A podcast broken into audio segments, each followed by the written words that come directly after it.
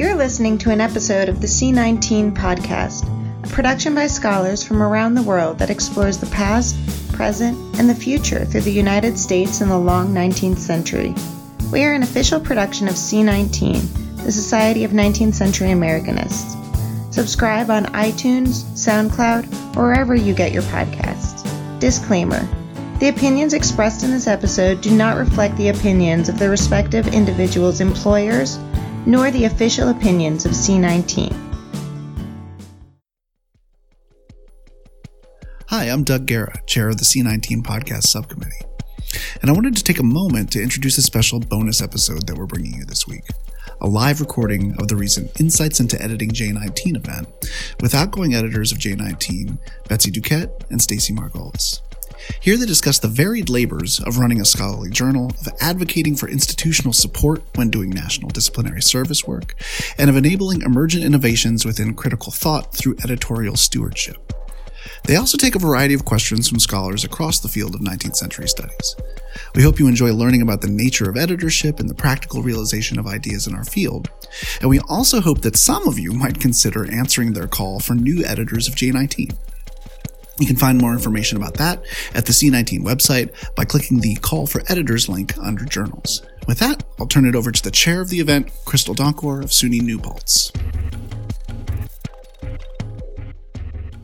So, thank you all for joining us this evening, or whatever time it may be where you are, for what I know will be a very interesting chat with the outgoing editors of J19, the Journal of 19th Century Americanists. Um, there will be a Q&A period after um, the session, so prepare your questions. And you will also be able to find a link to the call for editors that will continuously be posted in the chat. Uh, for those of you who may not be as familiar with the history of the journal, J19 launched in 2010 as an outgrowth of the energies of the first biennial meeting of C19, the Society of 19th Century Americanists Conference, at Penn State in 2009. The journal is published twice a year with spring and fall issues that feature interdisciplinary scholarship. Some J19 highlights include the Pleasure Reading Series and various forums on special topics. J19 has evolved since its inaugural editors, Dana Nelson and Chris Castiglia published the first issue, and the journal has continued to flourish under the stewardship of the current outgoing editors, Elizabeth Duquette and Stacy Margolis. Elizabeth Duquette is a professor of English at Gettysburg College and the author of Loyal Subjects, Bonds of Nation, Race, and Allegiance in 19th Century America, and a bunch of articles, as well as the co-editor of The Gates Ajar, and Elizabeth Stuart Phelps selected tales, essays, and poems. She is completing a book about tyranny and ubiquity across the long age of Napoleon. Stacy Margolis, professor of English at the University of Utah, is the author of Fictions of Mass Democracy in 19th Century America and The Public Life of Privacy in 19th Century American Literature. And Stacy and Elizabeth have been co-editing J19 since 2016. Um, Elizabeth and Stacy, thank you so much for being open to having a Zoom fireside chat, if you will, about what it means to be editors of J19. And these questions are kind of informal, not directed toward either of you, so feel free to kind of jump in and go back and forth. Uh, the first question today is about the process of putting together an issue. So, how's the editorial load uh, distributed between the both of you, and what is it like to collaborate as a co editing team? There's a lot of texting. um, to give you the sort of simple answer, um, we divide our work very evenly. Um, when we put together our proposal, um, part of what we proposed is that we would be in weekly contact, and that has proven to be the case. We um, even before everybody migrated onto Zoom, we were um, Skyping every week to decide who, what we were doing, who would be reading, you know, who we would turn to as outside readers, what we thought about the reports, when we get to pre-production, moving through those things. So um, we are a team, and Yeah, when we took over the journal, um, Dana and Chris told us that they would divide it up so that if there was an incoming essay, the it sort of take it through the process, and then the next essay that came in, the next person would take it and take it through the process. But we don't do that. we we talk about everything, which I actually I really like.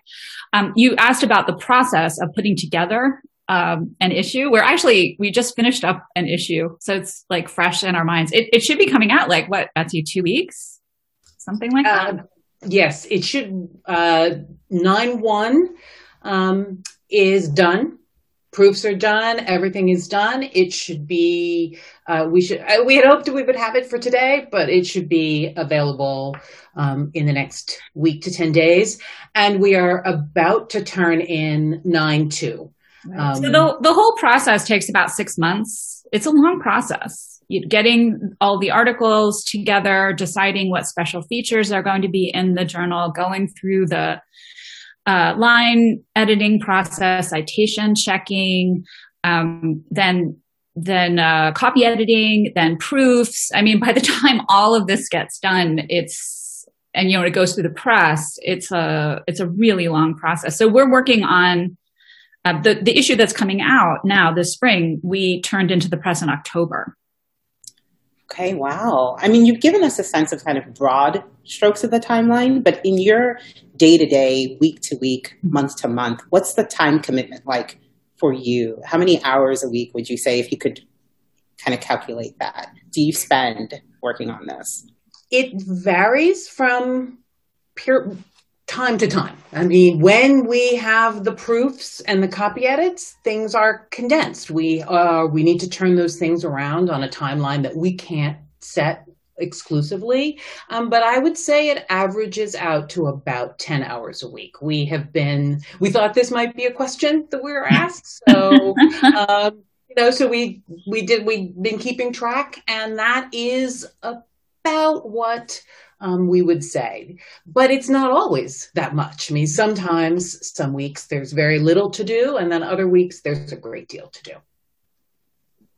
Okay. It's probably also worth noting that we are the outgoing editors and we're so excited to welcome our new incoming partners. Um, but we'll still be editors through volume 10. So, Which is two, two more issues. So two more issues after the one we're doing. And the reason there's overlap like this is to make sure there's time for the incoming editors to have everything in place to realize their editorial vision. So I think that's also an important part of sort of thinking about the process. Okay, that's that's really helpful to know. And now that you brought up incoming incoming editors, um, what kind of expertise do they need to have? So, what's expected of editors in terms of their knowledge base of content? Or editorial experience? Well, I didn't have any editorial experience. I don't know if that's like turned out to be a good or a bad thing. I mean, you learn on the job. Uh, the the difference between a journal like this and something like PMLA is that you know we are a 19th century journal, so the I think it is expected that editors have an interest and do work in the 19th century and kind of know something about you know the beginning of the century to the end of the century. Uh, but we don't, you know, we are not the ones who read every essay, although we do read every essay, but we rely on experts, um, you know, in the field to, to review the submissions. So I did have a little editorial experience um, coming in, and I have actually acquired some more because I've taken some courses in editing. Um, because it it helps to know what is happening. And particularly if your proofs come back and they're wrong and you don't quite know why that's the case um, it makes your life a lot easier if you actually know what you're supposed to tell them. Um, but it is but we did not start with this. You will certainly learn this on the job. Um, i would say though that to build off what stacy was saying one of the biggest challenges is not so much knowing um, you know, you, we all have our own fields and our specializations, but we have to, you have to be able to find readers. So you need to be able to swim through a wide range of waters. Um, and you need to be able to find not just one reader, but maybe four if the first reader turns you down you need to you need to have the confidence and um, just the ability to research and find the right reader for an essay. And that is i think uh, something you just again you develop these skills you learn who you can trust and who you can't and um, this is just something that people develop as they go through their time as editors I'd like to build on this question of, of content, right? From your level as editors, how do you ensure that the journal is publishing content that's representative of the entire C19 membership? So whether that's disciplines or approaches or even the rank of authors, independent scholars, is there a method?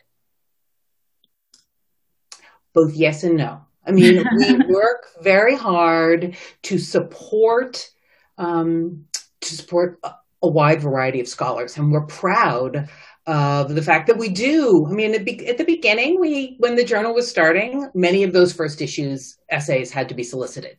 You know, you're starting from scratch. We don't have to do that anymore. We get a lot of submissions, and we work very hard to make sure that independent scholars or non tenure track scholars can actually still find a home um, for their work uh, uh, in in J19. That said, we we do struggle to meet what we take, what we've always taken to be one of its our most important charges that the journal be interdisciplinary. Mm-hmm. that can be a challenge. Um, other disciplines don't necessarily recognize j19 as a home for them. Well you know so there might be questions about whether or not that's the journal would count as a good publication in a review process. And that is going to that is ongoing work um, that we've been trying to do. We have uh, um, we've been trying to work to publish more essays by historians, which can sometimes um, be a challenge. There, it's hard to. We are identified primarily as a literature journal, um, and we're always really excited. We just got a, a submission from someone who's an archi- who's in an architecture program, so we are eager to do that. Um, but I won't pretend there aren't challenges to right. making sure that those essays can make it through our review process. Well, two things I would add to what Betsy just said is one, we are really dependent on people sending us stuff. I mean, we can ask and we do, but sometimes it just people don't send the stuff and you ha- we have to have the essays to work with. So that's a that's an issue. In other words, you have you could have a dream of content but it doesn't materialize. Um, and the other thing I think we've done a pretty good job with is working with junior scholars. I, I don't even know if they're all junior scholars, to be honest with you, but we've been very um, what's the word? Generous with the uh, revise and resubmit like trying to work with authors through the process so that they can get an essay that looks promising into publishable form. And that is a, a great deal of work. It's actually i think betsy does a better job of this than i do but it's very rewarding work. Uh, but it's important you know to be able to um, to kind of help junior scholars especially uh, on the road to publication You've both mentioned some challenges, and Stacey, you just indicated uh, what has been rewarding. Can you expand on some of the challenges and kind of most rewarding moments um, under your kind of tenure as editors? My goodness, we were just talking about this last night, and I'm trying to reconstruct what we said. But to me, um, I'm just going to talk about rewards right now. the re- most rewarding thing has been working with authors, authors seeing uh, an essay come in just promising and not in shape and, and seeing it come out in this you know very polished form. Um, and also the way that we've tried to um, you know kind of enact a creative vision in the journal. You know we we decided that we wanted to have like really exciting covers. And then Betsy had the idea that we should like write something about the covers. And I hadn't thought of that, but as soon as she mentioned it, I've been like obsessed with finding uh, visual art and then learning about 19th century visual art. And it's just been so fun. Uh, I didn't think I was interested in that stuff, but it turns out um, I I am. So that's been great. Betsy, you want to talk about challenges and rewards? Um, well, I would I would just say that again, the most challenge, I mean, most the the most rewarding part of editing the journal is working with authors. Um, and I have Zoomed with authors. I have read multiple drafts of things that we have conditionally accepted, trying to make sure that, um, you know, that they're, that the authors are from different kinds of institutions, different backgrounds, are being able to present work they're really proud of. Um, I'm going to say that we are really proud of, we have a forum. We're calling it a mega forum that comes out in the next issue on biography and evidence. Um, and there are 12 essays in it. I think it's 13. Lucky 13. 13.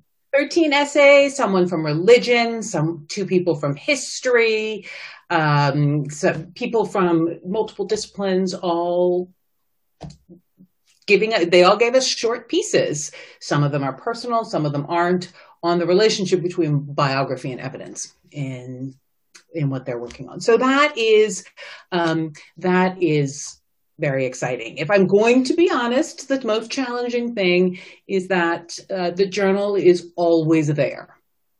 I don't have children.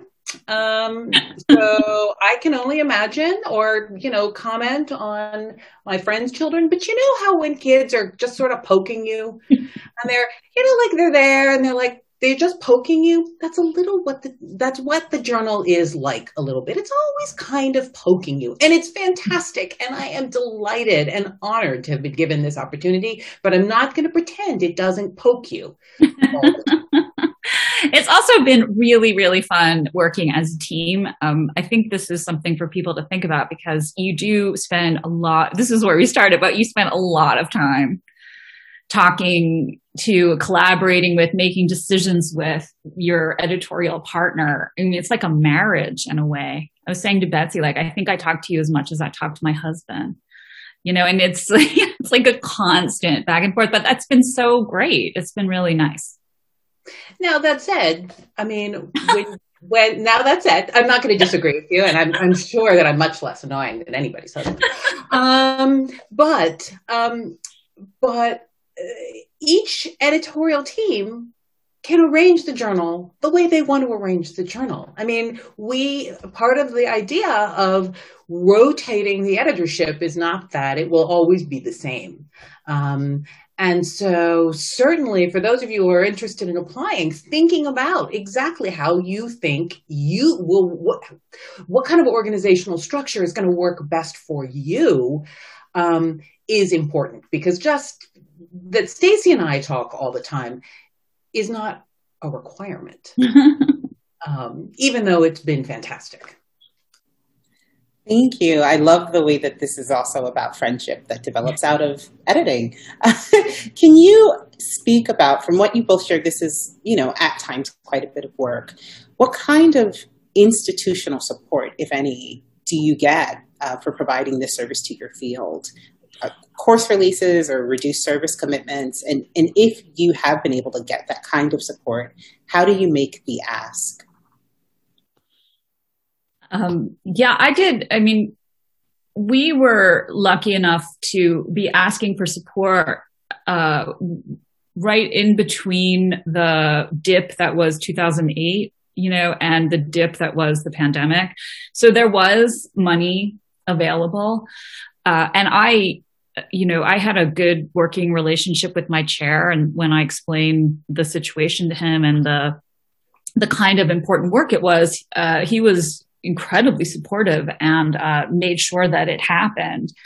I don't know if that, that's not like a recipe. you know, it's like I was really lucky uh, to be asking when I was asking and to be asking who I was asking. Um, but as Betsy, and I'll let you talk for yourself, but as you were pointing out the other night, um, the situation now doesn't mean that you you wouldn't get support. It might not look the same as the support that that we got. I mean, I got a course release and money for the journal, uh, and the course release has been so so necessary for me because it is a lot of work, um, and just having that one course off a year um, has made a huge difference in the energy that I can put into the journal. So I also um, got a course release, and um, we both uh, were able to. It's a paid course release. Um, we both were able to uh, negotiate a small stipend uh, for the institution. I also um, oversee interns that um, so undergraduate interns who work with me in the journal and I oversee them and they can have course credit. Um, and I have taken them to the press um, to meet with the people at the press. So that was part of my selling of the journal to my institution was I added in a component that made it not just about not so it wasn't just something that was good for me or my department or my institution. I also made it something that's good for my students. And I am now going to teach a class in the fall called the Editor's Desk, which will incorporate um, some works on um, famous authors who are also editors. So, you know, we'll read Morrison with Bambara and, you know, think about that kind of relationship. And then they'll also walk through varying components of, um, of the editorial process. And I'll, you know, make them copy edit things. Not from the journal, however. But, I mean, but, but, you know, in, in your asking, how do you sell this to your institution? My answer is know your institution's culture and what it values. Because it's a rare provost or dean or chair that will do something for you just because you want it. so if you think about what makes them want it, you'll you'll much be it's much more likely that you'll be successful anytime you negotiate with them. Um, the other thing I would say, and this is certainly the case um, when Stacey and I put our application together, um, we had already thought about what our editorial vision was, how we wanted to run the journal, what it was going to look like under our leadership if we were lucky enough to be chosen, so that we went to our institutions, we had answers to their questions. We were ready to explain to them a wide range of things that made it more compelling. So in addition to knowing your institution, knowing why you're asking is also really important. Thank you so much. You have, I mean, I'm now like, I'm going to submit to J19. I have in the past. I've learned so much about the journal from your conversation. I'm sure so many other people have as well. And I want to give our audience an opportunity to ask questions. So at this time, I'm going to ask you either to put your question in the chat and I will read it, or simply indicate that you have a question and I will call on you so that you can ask your question yourself. And while people get situated uh, doing that, um, I'll ask another kind of question. Uh, can you talk about the challenges of this role, particularly during um, COVID, like and and what long term impacts that COVID might have on scholarly publishing. If you don't want to speak broadly, just some maybe what you see ahead for J19 and if there are any if there's any advice that you have for incoming editors on managing that in the in the short term, potentially in the long term. Well, it's certainly true that our submissions are off a little bit. Um, I would not say. I know there we are, we're part of an editor's list serve, and some journals are seeing um, gendered patterns to um, their what their submissions look like. We have not seen that. Um, our submissions continue to be um, from uh, men and women, um, people who are non-binary as well, and um, people of people of color as well as whites white authors. So we're, we continue to attract a diverse number of diverse submissions, but we are getting fewer of them.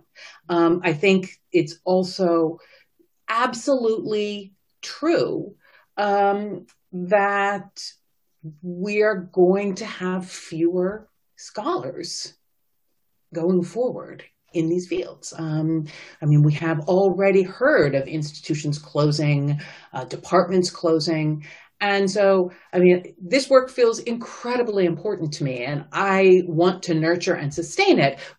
But it may mean that incoming editors have a little bit of work to do to make sure they can support the authors, um, at, at, to find and support the authors to publish. Stacey, did you have anything you wanted to? I, I couldn't have said it better. Um, I would say that the biggest challenge, it seems to me, aside from you know the workload increasing for so many people, is financial. It was a huge financial hit to so many institutions. It really changed the landscape. You know, I feel I can feel the change uh, that that things are, you know, uh, belts are way out than they were we started. I mean, maybe that will change again. Who knows? Uh, but but learning how to be creative with the you know the small amount of rice that you have. Uh, you know, we only have a certain number of pages and certain uh, amount of submissions, and and you know, trying to make something great uh, under hard circumstances is what we've been doing. Um, I just want to play an unfamiliar role, which is the glass half full role. It's really not me at all. Um, but I will say that there are great opportunities too. If if the if the biggest hit might be in terms of travel money and f- direct funding, that doesn't actually have to mean that um, uh, publishing per se goes away. And you know, here we are with all of you wonderful people, and this would not have been the case. We wouldn't have even thought to do this mm-hmm. if we hadn't had. I mean, I'm not. I'm not really saying there's anything good about the pandemic, but I am saying that it's great to be here with you. So um, I have a great deal of faith uh, in our ability to be resilient and creative as a field. Um, and so I I optimistically hope there's more emphasis placed on journal publishing, maybe not books, but journals as as we look toward the future. And so that's my glass half full take. And I'll now go back to being myself. thank you. Thank you. We appreciate that optimism. I hope all of that comes to pass as well. And we've gotten many questions in the chat. I am going to be reading first and last names. My apologies in advance. If I mispronounce your name, you may absolutely unmute to correct me. Our first question is from Patrick Cesarini. Patrick says, Thank you for sharing all of this experience. What's the role of the editorial, editorial advisory board? Also, as a new reader, I was surprised that the journal does not have book reviews. Why is that? Great question. Um, well, I can answer the first one really easily. That's it. You can take the second one. Um, the role of the advisory board is they actually work really hard. You know, it's according to our bylaws, every essay has to be read by someone on the board. So they read a lot of essays and their input matters enormously, you know, so their opinion about uh, any particular essay is, you know, is huge. Uh, so it is, a, it is a great deal of work and they have a great deal of influence on the journal. You know, they are the journal, I think, as much as we are, I would say. Wouldn't you, Betsy? Absolutely. And um, one of the most important tasks the editors do every year is pick their board because you need because the board reads so much um, we don't work one-on-one with them per se. I mean they're off reading and we're in our corners but we rely on them a great deal. So that is important. Um, the journal didn't have book reviews when we took it over. Now i'm going to completely just kind of circle around this question. And we chose not to add them um, in part because they take up we don't have that many pages. We only publish twice a year, um, and they take up a lot of space um, to do to do well. Um, particularly now that Gordon has started the ALH online series, um, coupling that with the reviews that American Literature does, there's a lot of there's a lot of potential for reviewing. Some of the British journals do some really great jobs of reviewing. All of that said, if you um, Patrick, decide to apply to be the editor of the journal and you think that J19 needs book reviews, you should say that you're going to add book reviews. Right. I mean, we, we said, yeah, we. I was going to say we added letters because we thought it would be fun if people could respond to essays. But book reviews is also a great idea. So yeah, I would I would echo Betsy and say if this is your vision for the journal, then go for it. That's great. I love that the journal is ever evolving. Uh, our next question is from Valerie Serenko. Valerie asks, how would you describe your role in relationship to the way the field might be changing in terms of its priorities? To what degree do you see yourselves as shaping the trends in the fields in terms of methods, approaches, recovered text? Or do you see yourselves as serving more as facilitators or gatekeepers, so to speak? Well, I will say one thing about gatekeeping, um, which is that um, we definitely, when we first began, were Melville Scholar gatekeepers because we were getting a Melville essay every other week and only published so many Melville essays. So we turned some of them away hastily. Um, uh, but that is that is tapered off. Um, we are I think I can say this, speak for you as well, Steffi. We see ourselves not as gatekeepers, but as but as facilitators, as people who are here to help the ideas that are in the field that come to us from the membership and from the scholars who send us articles to help them get a great read. Um, we often get thank you notes from um, from authors, including authors we reject for the quality of our reports. Um, so we are looking for a great, fair read with an eye to making this the best essay it can be. Not my essay, not Stacey's essay. Nobody really needs more of my work. Um, but the best essay it can be for that scholar. And hopefully that's J19 is the home for that. If it's not, we'll often suggest journals we think might be a good home for it because we are here to help people. Yeah, and I I've been amazed at what I've learned from. I mean, it sounds so kind of cheesy to say, but I've learned so much from reading the all of the essays that come in. In fact, this this uh, forum that we put together was based on what we'd noticed about submissions. So rather than trying to shape them, we were like really interested in what was coming in. And what was coming in was a lot of biographical stuff. And that struck us as really interesting. So like do we want biographical stuff? It doesn't matter. You know, people were interested in biographical stuff and we wanted to know why. So we asked people, you know, what do you think? Why is there this turn to biography? But I think we've approached the journal that way from the beginning, like just learning all kinds of new stuff that people were interested in and wanted to work on. And, and like Betsy said, we want to make the essays the best they, the best thing they can be, not our thing, you know, but, but their thing. And that's how we've run really how we've run the journal. I guess, you know, gatekeeping, I guess, because you have to send rejections, like some essays get rejected. There is, I guess, just just by definition, a kind of gatekeeping, but it's not the kind that I think you mean. You know, it's not like we have an idea of what 19th century American scholarship should be and only those essays will get published. It's, it doesn't work that way at all.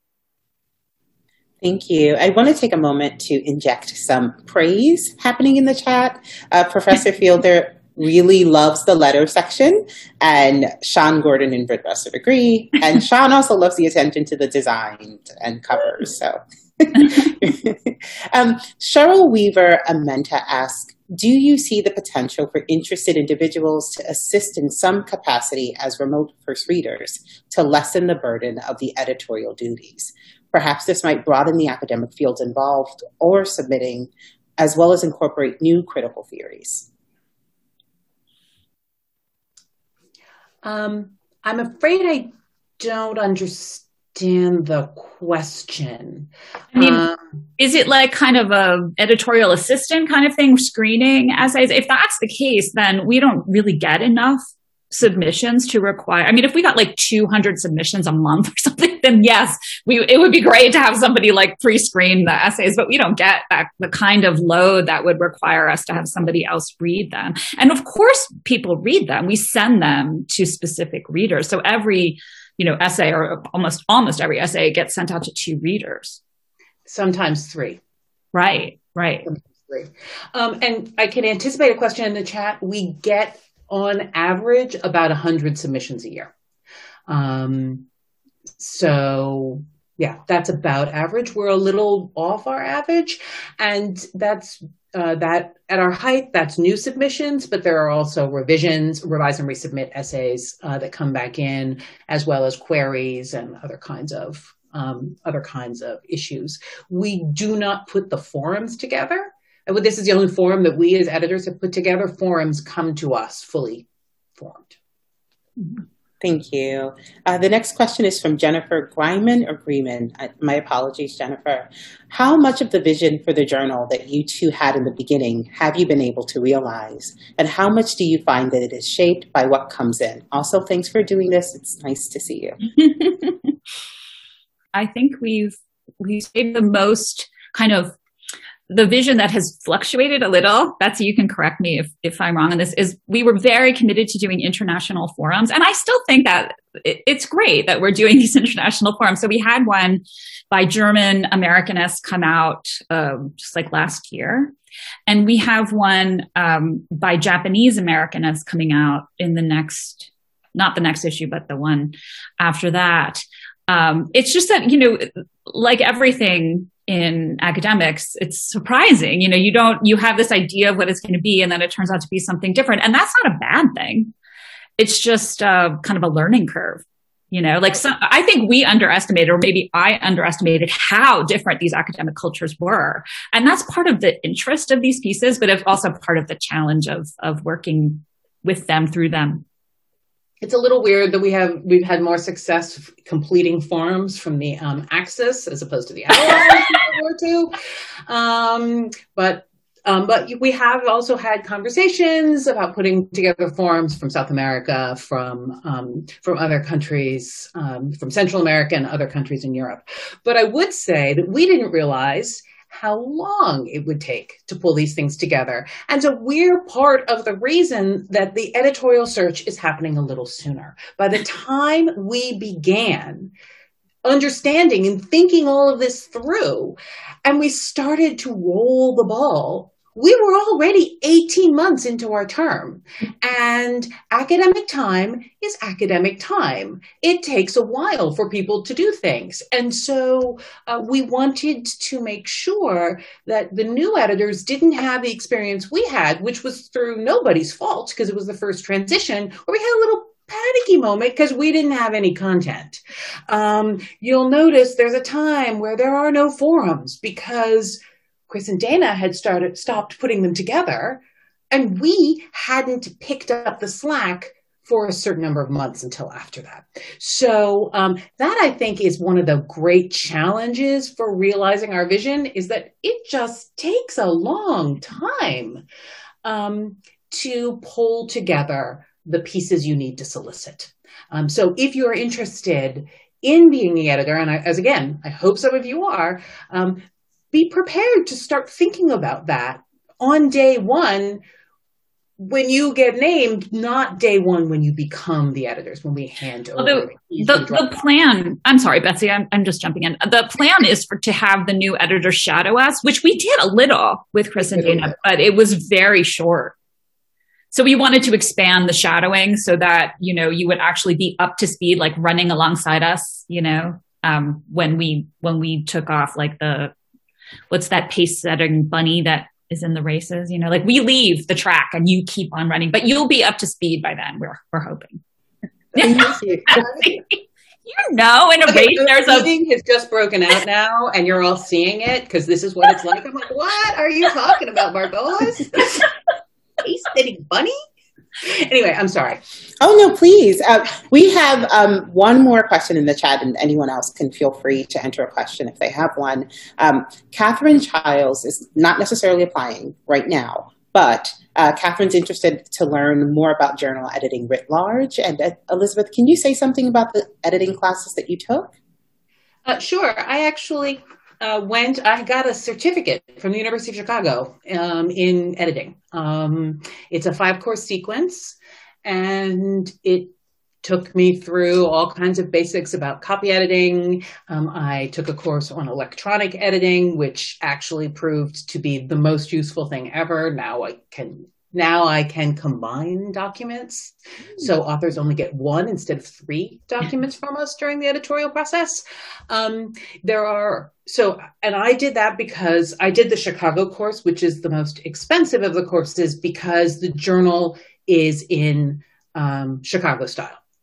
Uh, the whole series is a couple of thousand dollars. I mean, it's not it's not nothing, but I did get some institutional support for it, and they do have financial aid. There are other programs. There's a program at UCSB, I believe. Um, they're all online, and uh, they. I am happy to pull up a list um, if you want to uh, send. Uh, if you send me an email reminding me, I'm happy to put you in touch with it. I learned a great deal. I learned a great deal. It was really useful, but not necessary. Not necessary at all. Thank you both so much. I believe this is the end of the questions in the chat. I, I really appreciate just how generous you've been sharing the kind of history of your experience and your uh, your journey um, being the editors of J19. And at this time, is there anything you'd like to add that wasn't posed in the questions asked by myself or the audience? I guess I would just say that if you're interested, please do not hesitate to send us an email.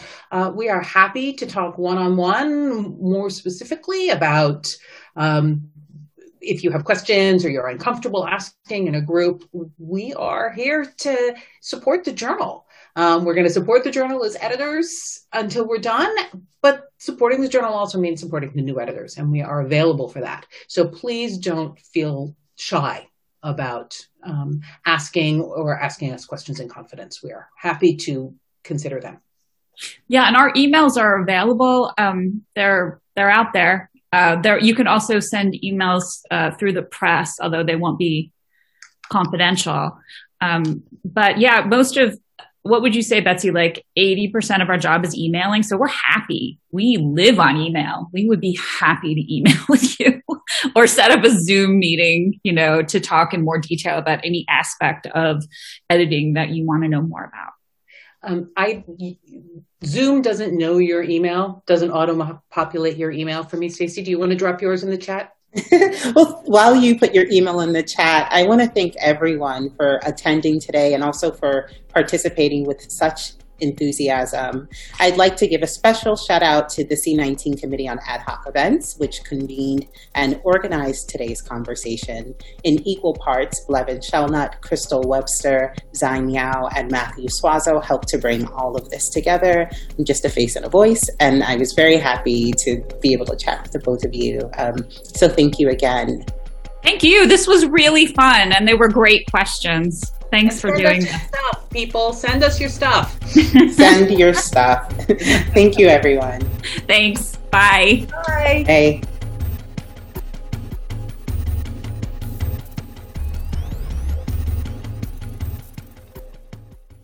Thank you for listening to the C19 podcast. Enjoyed this episode? Have thoughts? Use the hashtag C19podcast or get in touch with us at C19podcast at gmail.com. Have an idea for an episode? Check out our CFP on the C19 website for more details on submitting a proposal.